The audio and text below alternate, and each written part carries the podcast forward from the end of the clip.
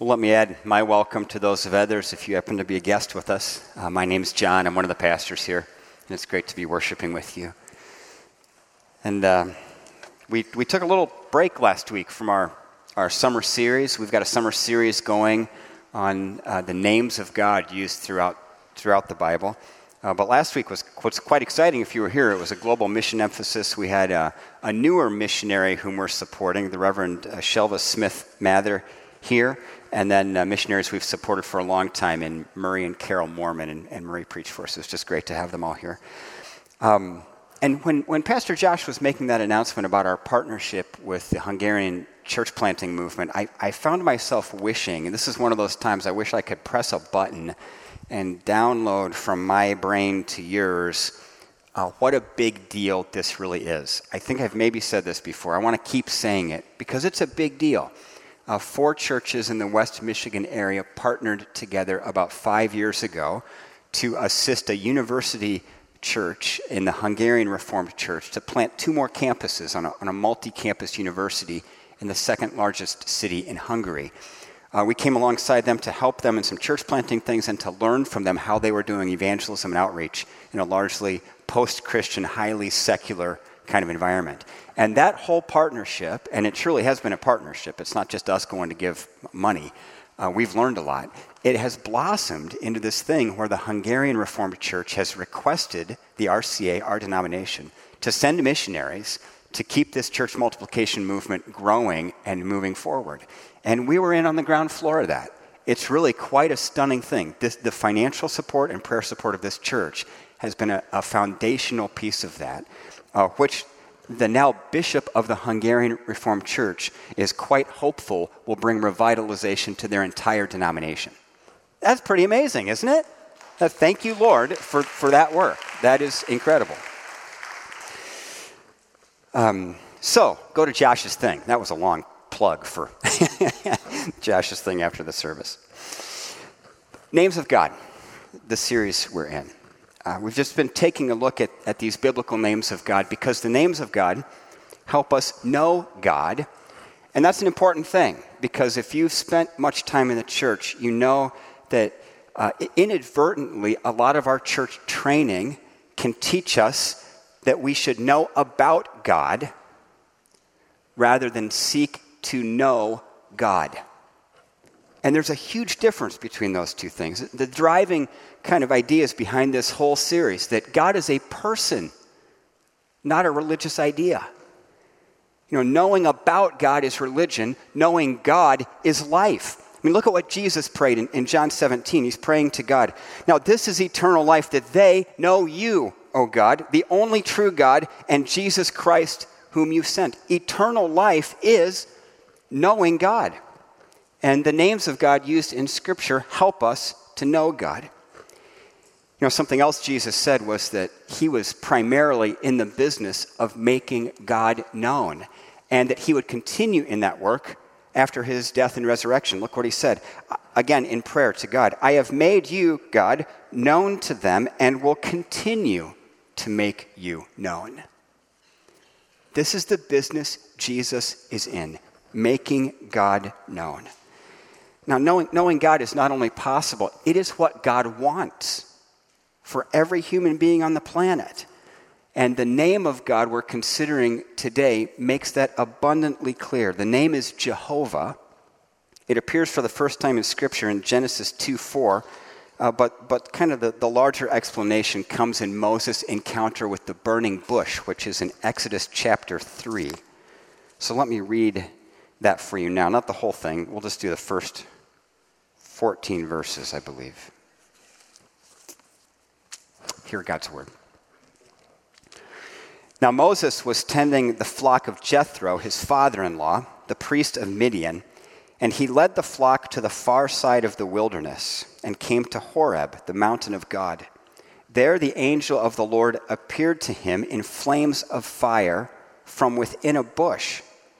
Moses saw that the bush was on fire, uh, that though the bush was on fire, it did not burn up.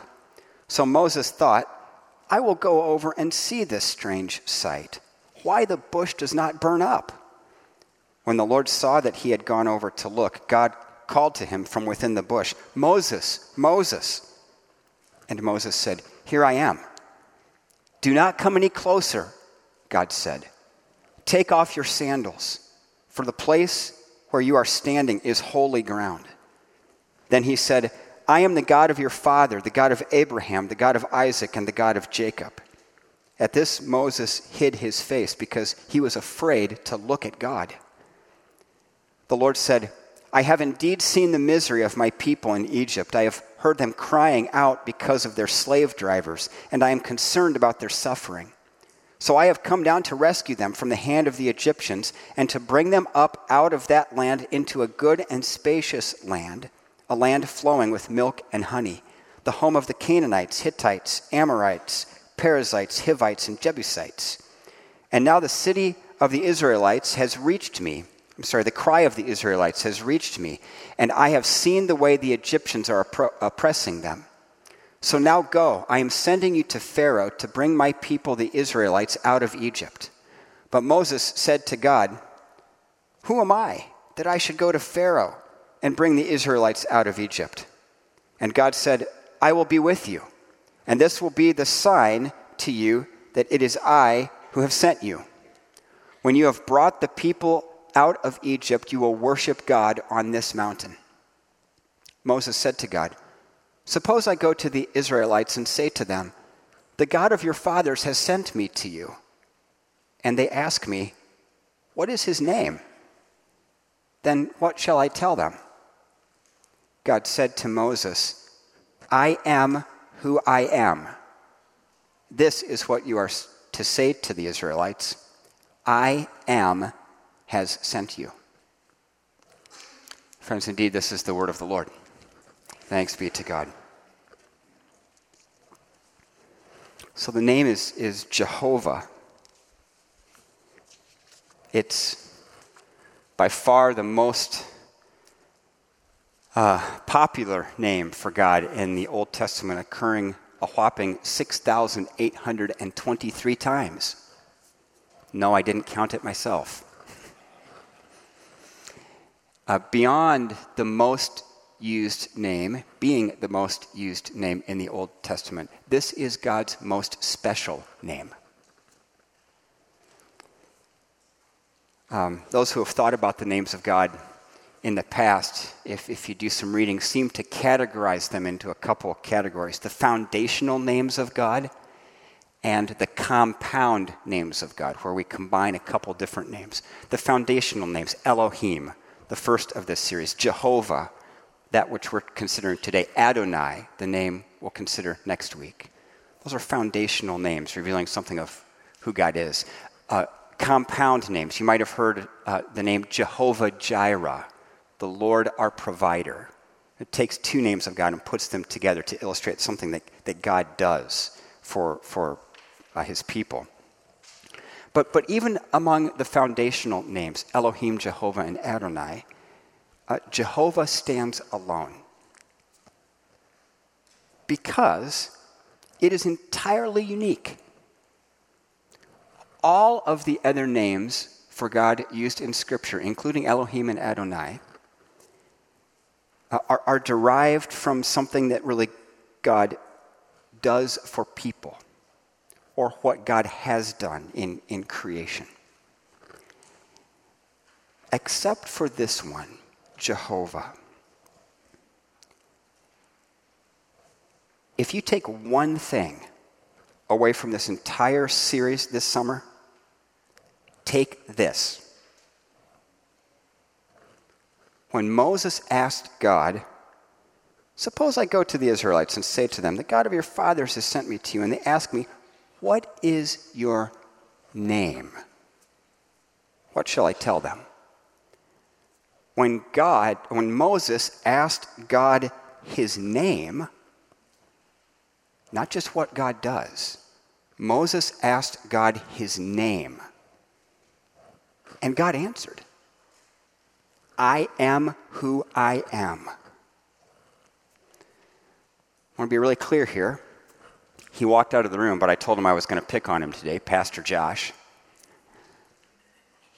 Uh, we refer to him as Pastor Josh. Sometimes we might refer to him as Pastor. That would be equivalent to referring to God as God.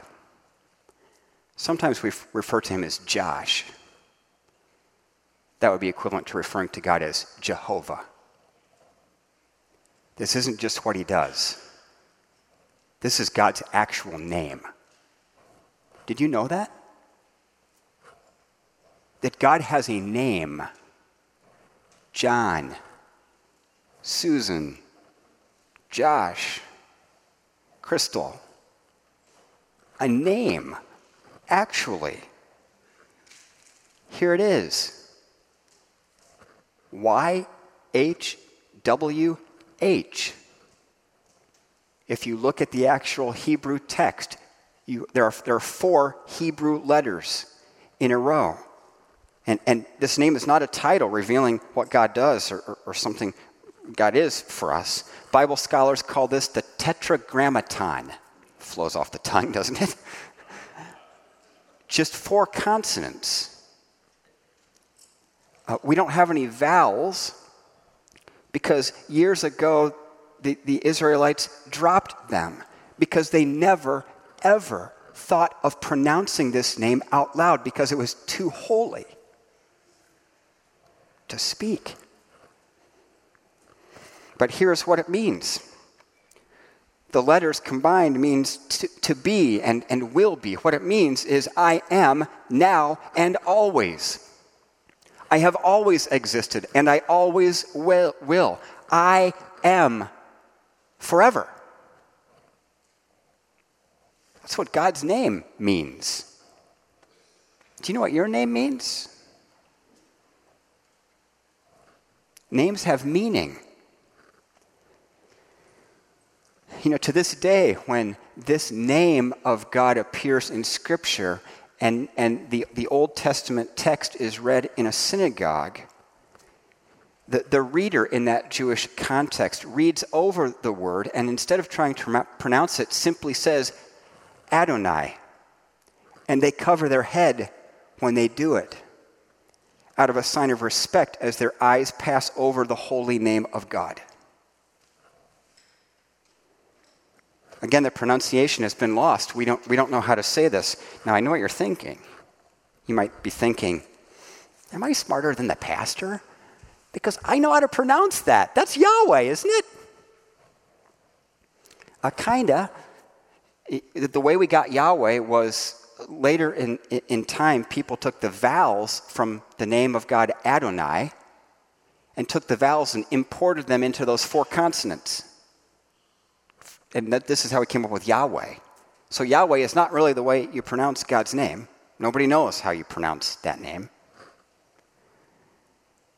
Uh, and, and then from Yahweh, when the scripture was translated ultimately into Latin and then into English, we end up with Jehovah.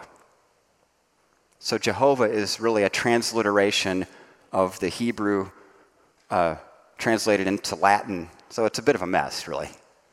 But this is our best English version that we have right now for God's actual name. Now again, not, not pastor, right? Josh. That's what we're talking about here. Have you ever noticed the difference in your Bibles? If, if you have the decoder ring, it helps. You might have seen these names for God, Lord, Lord, and God.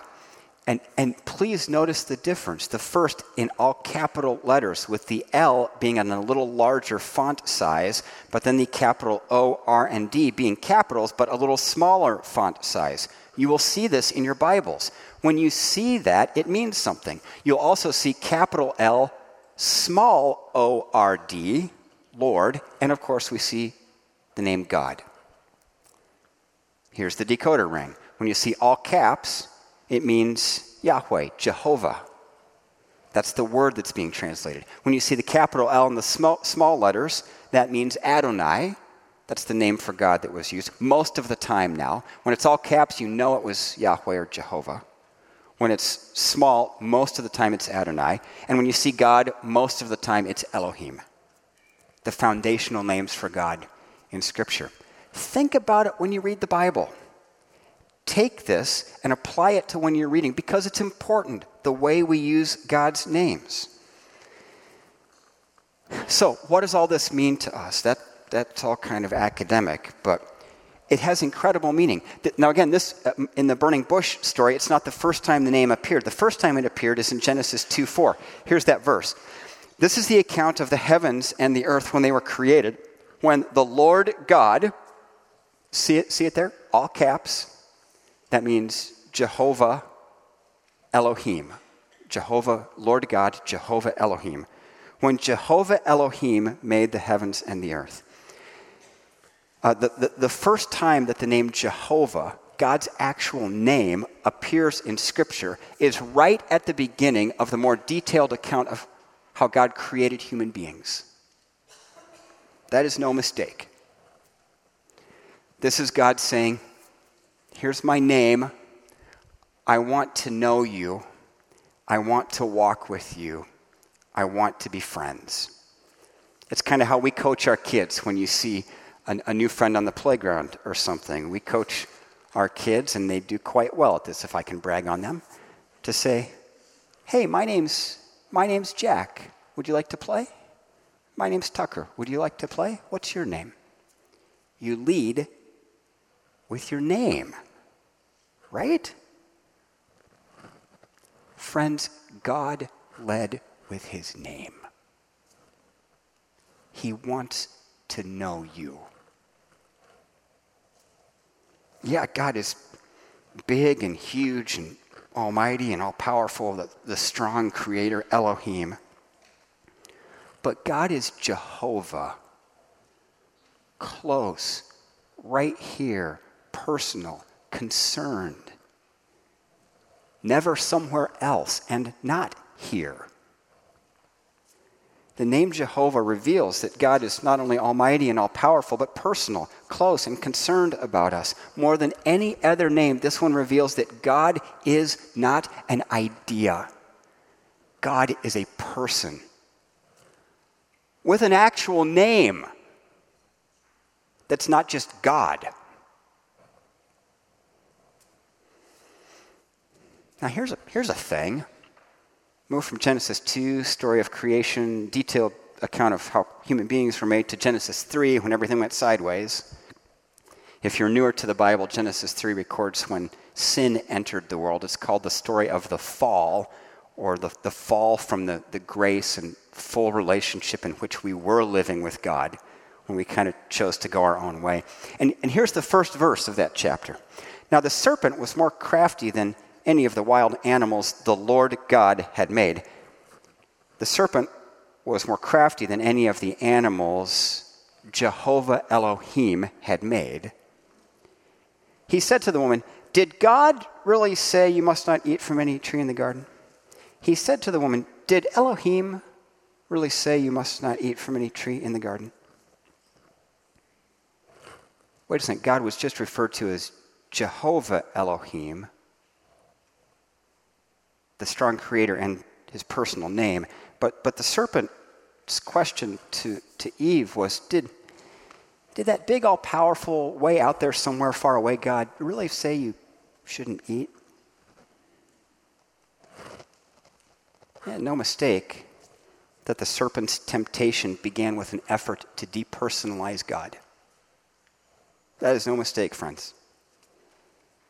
Uh, to make God out as a distant entity, unconcerned, far off. The idea of religious and intellectual speculation, uh, o- only transcendent, all Elohim and no Jehovah. That was by intent. And you know that voice because it's in your head. And I know it's in your head because it's in my head. If you doubt this for one moment, slow down long enough and get quiet and still enough to explore your inner dialogue, the thoughts and ideas that come. And you will find, I promise, parading around your mind in some form or another, the idea that God is distant and that what you do really doesn't matter all that much. You know, You know, what's, what's a little indulgence? here or there. It's not really hurting anyone. And, and who will really know?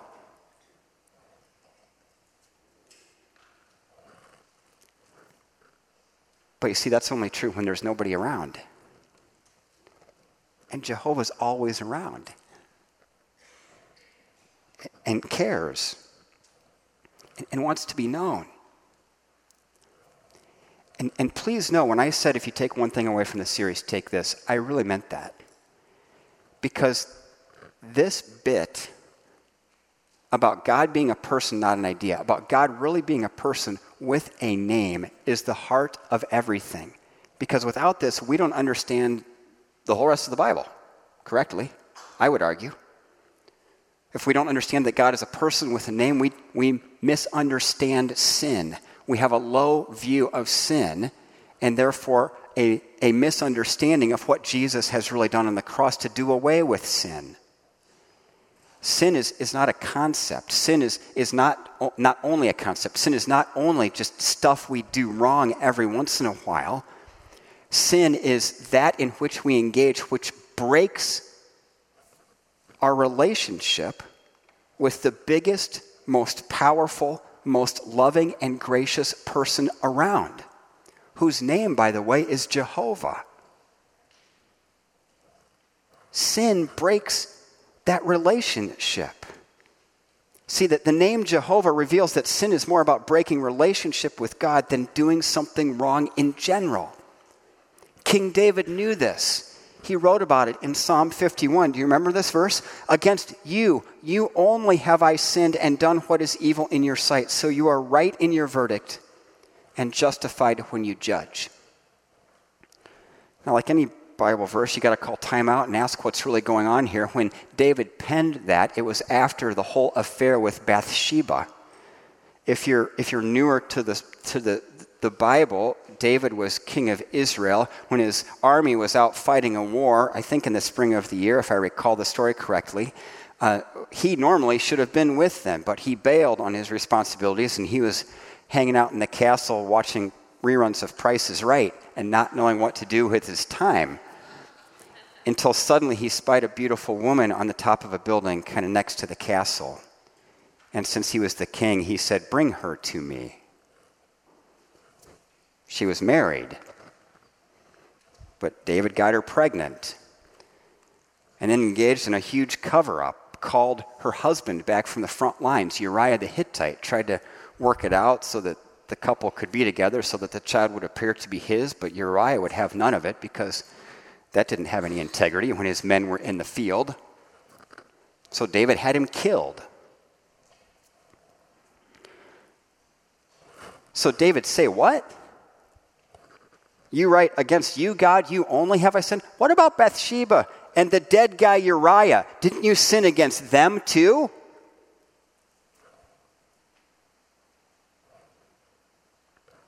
Yeah. And David really understands sin. There are a bunch of victims of this thing. But at the end of the day, the sin was against God, the ever-present Jehovah who was right there with David every step of the way. When David thought, oh, maybe I should just stick around the castle this year. Maybe I should. Maybe I should. Maybe I should. No. No, you shouldn't. Against you and you only have I sinned. I mean, sin, sin is relational, not, not just conceptual. And, and this is the point of the gospel. This is what makes the good news such good news. God healing a relational breach that we could never mend on our own. In Christ, God does not remember our sin against us. That's what it means to forget sin. Sin, by the way, it doesn't mean that you can forget what somebody has done to you that hurt you. Forgiveness is moving toward the place of not remembering that wrongdoing against them. This is the whole thing. It's not religion, it's relationship. It's relationship. It's relationship I mean, don't be deceived by the massive spiritual assault in your mind that seeks to depersonalize God. Those are all lies. Every single one of them. Not a single one of them is true. God is not distant. God cares. It is not true that God does not care. And don't despair. Jesus is making everything new, including me and you. Even though we know how broken we are and how far short we fall. It's not ours to say whether we were worthy of the cross or not. We certainly were undeserving. But it's God's to say whether we were worth it or not. And on the cross, in Jesus, God said, you are worth it. I want you back. That's the gospel. I want you back into a relationship with me. Not back into thinking of me as an idea. In one respect, Christianity is just, it's just really simple. We wrecked our relationship with God. God will fix it in Jesus if we let him. And life thereafter is about learning to walk with God in all of life, forever, in, in a depth of trust that is complete confidence. That's faith, trust. And the beauty of this is that we walk with God always because Jehovah is always close. And as we learn to walk with God, we learn that we can walk with God through anything. We walk with God through good times and through bad times, through the greatest joys of life and the deepest sorrows of life. We walk with God through doubt and tragedy and divorce and cancer and even death itself, because Jesus preceded us in that, and he said he knows the way. And while we've got a thousand questions for God, I'm sure you, you do, I do, it's possible to learn and live the reality of Psalm forty-six. God is our refuge and strength, an ever-present help in trouble. Therefore, we will not fear, though the earth give way, and the mountains fall into the heart of the sea, though its waters roar and foam, and, and the mountains quake with their surging. Though our entire life fall apart, we will walk with God because Jesus is alive. I've I've enjoyed a, a long-term relationship with a coach, leadership coach. He's a dear friend of mine. And he's, uh, a- after after twelve years, I've, I know his tricks now, right? And one of his tricks is when I kind of get to thinking one way, he just starts asking, well, you know, what's the worst thing that could happen? And he makes me answer it. And then after I answer it, and he goes, well, from you know, from there, what's the worst thing that could happen? And he makes me answer it. Well, and, and from there, what, what you know, what's the worst thing that could happen next? What's the worst thing that could? What's the worst thing that could happen? What's the worst thing that could happen? And every time, it just comes right back to, to Romans eight. If Jehovah is for us, who can be against us? What's the worst thing that could happen?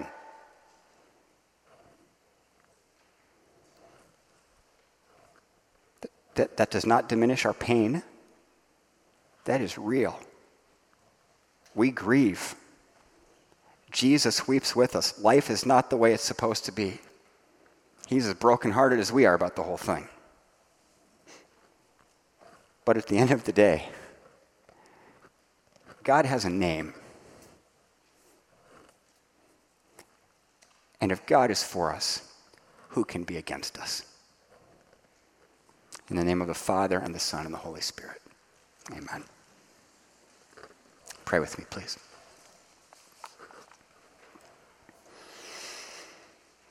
Thank you, Father, that you are Jehovah, that you have a name. I thank you, Jesus, that when you gave us kind of a pattern of prayer, something to remember as we draw near to you. You said we, we should lead with our Father in heaven, our our Daddy, our Abba in, in heaven. Always remembering our relationship with you and our identity in you, in Christ. So Lord, we thank you. Whatever we're facing today, God, I, I pray that you would provide what we need. Whatever would hold us back, uh, Father, what, whatever is, whatever is pressing us down, I, I pray that you would pour out your Spirit in a new, fresh way, because we know that you said you're pleased to do, to do that if we ask, and, and we ask, and we pray that you would set us free, that you would deliver us from opposition.